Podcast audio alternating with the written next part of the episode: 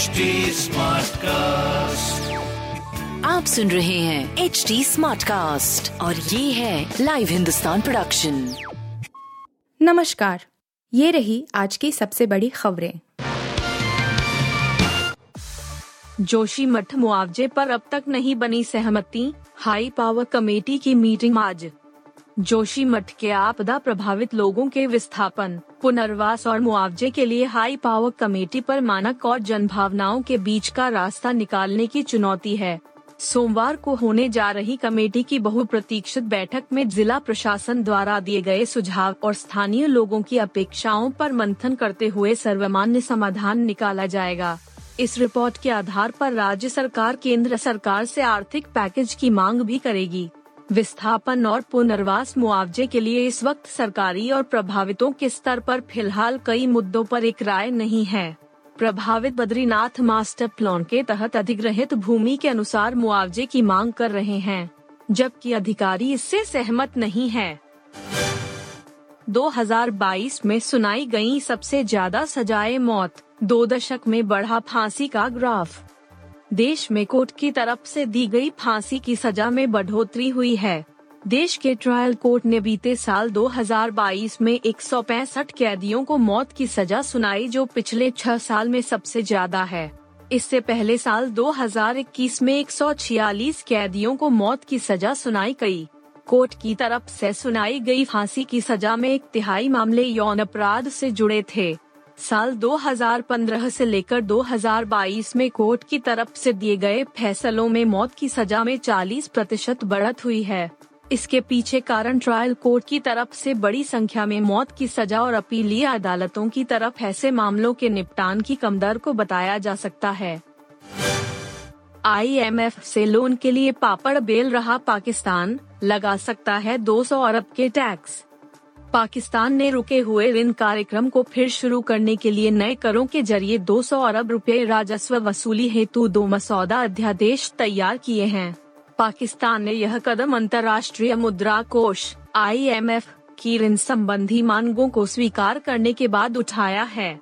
एक अधिकारी के हवाले से डॉन अखबार ने यह खबर दी है। रिपोर्ट के अनुसार यह मसौदा पाकिस्तान द्वारा आईएमएफ की मांगों को स्वीकार करने के बाद देश में सबसे खराब आर्थिक संकट को दूर करने के लिए एक प्रयास है। दो मसौदा अध्यादेश प्रत्येक कर और बाढ़ शुल्क में 100 अरब रुपए के लिए तैयार किए गए हैं। पाकिस्तान बिजली सब्सिडी बंद करने, निर्यात के लिए कच्चे माल पर बिक्री कर लगाने के साथ ही बिजली और गैस टैरिफ में बढ़ोतरी पर भी विचार कर रहा है। समाजवादी पार्टी का फॉर्मूला 2024 रामचरित मानस विवाद के बीच मुस्लिम दलित वोट पर दाव। अखिलेश यादव पिछड़ों, मुस्लिमों और दलितों के भरोसे अब भाजपा को आम चुनाव में रोकने की तैयारी में है। जातीय समीकरणों की इस बिसात में उसका सारा ज़ोर 2024 की जंग को 80 बनाम 20 करने पर है। यही मुद्दा स्वामी प्रसाद मौर्य तब से उठा रहे हैं, जब से वह भाजपा छोड़ सपा में आए हैं। मौर्य ही नहीं, बसपा व कांग्रेस से आए कई नेताओं को खासा अहमियत देते हुए राष्ट्रीय संगठन में बड़े पदे दिए गए हैं। अब इसी तर्ज पर अखिलेश जल्द प्रदेश कार्यकारिणी गठित करेंगे, जिसमें इसी तरह का सामाजिक समीकरण का अक्स दिखेगा। ठिठुरती दिल्ली आज फिर भी गेगी उत्तराखंड में ऑरेंज अलर्ट जारी। दिल्ली में हल्की बारिश का दौर जारी रह सकता है। मौसम विभाग ने संभावनाएँ जताई हैं कि सोमवार सुबह भी राजधानी में बारिश हो सकती है। ऐसे में पहली ही भीगने के बाद बढ़ी ठंड का सामना कर रही दिल्ली में सर्दी और सितम बढ़ा सकती है। इसके अलावा उत्तर प्रदेश, राजस्थान और हरियाणा में भी मौसम करवट ले सकता है। मौसम विभाग ने बताया कि सोमवार सुबह दिल्ली में हल्की बारिश हो सकती है। साथ ही हरियाणा के यमुनानगर, कोसाली, सुहाना, रेवाड़ी पलवल, बावल, नूह, औरंगाबाद, होदल में बारिश के आसार हैं।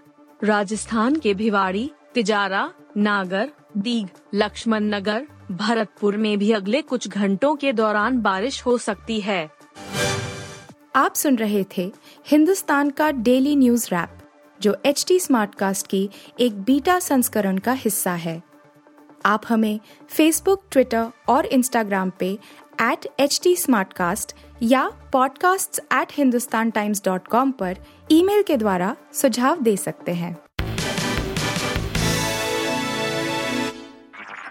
आप सुन रहे हैं एच डी स्मार्ट कास्ट और ये था live Hindustan production HD Smartcast.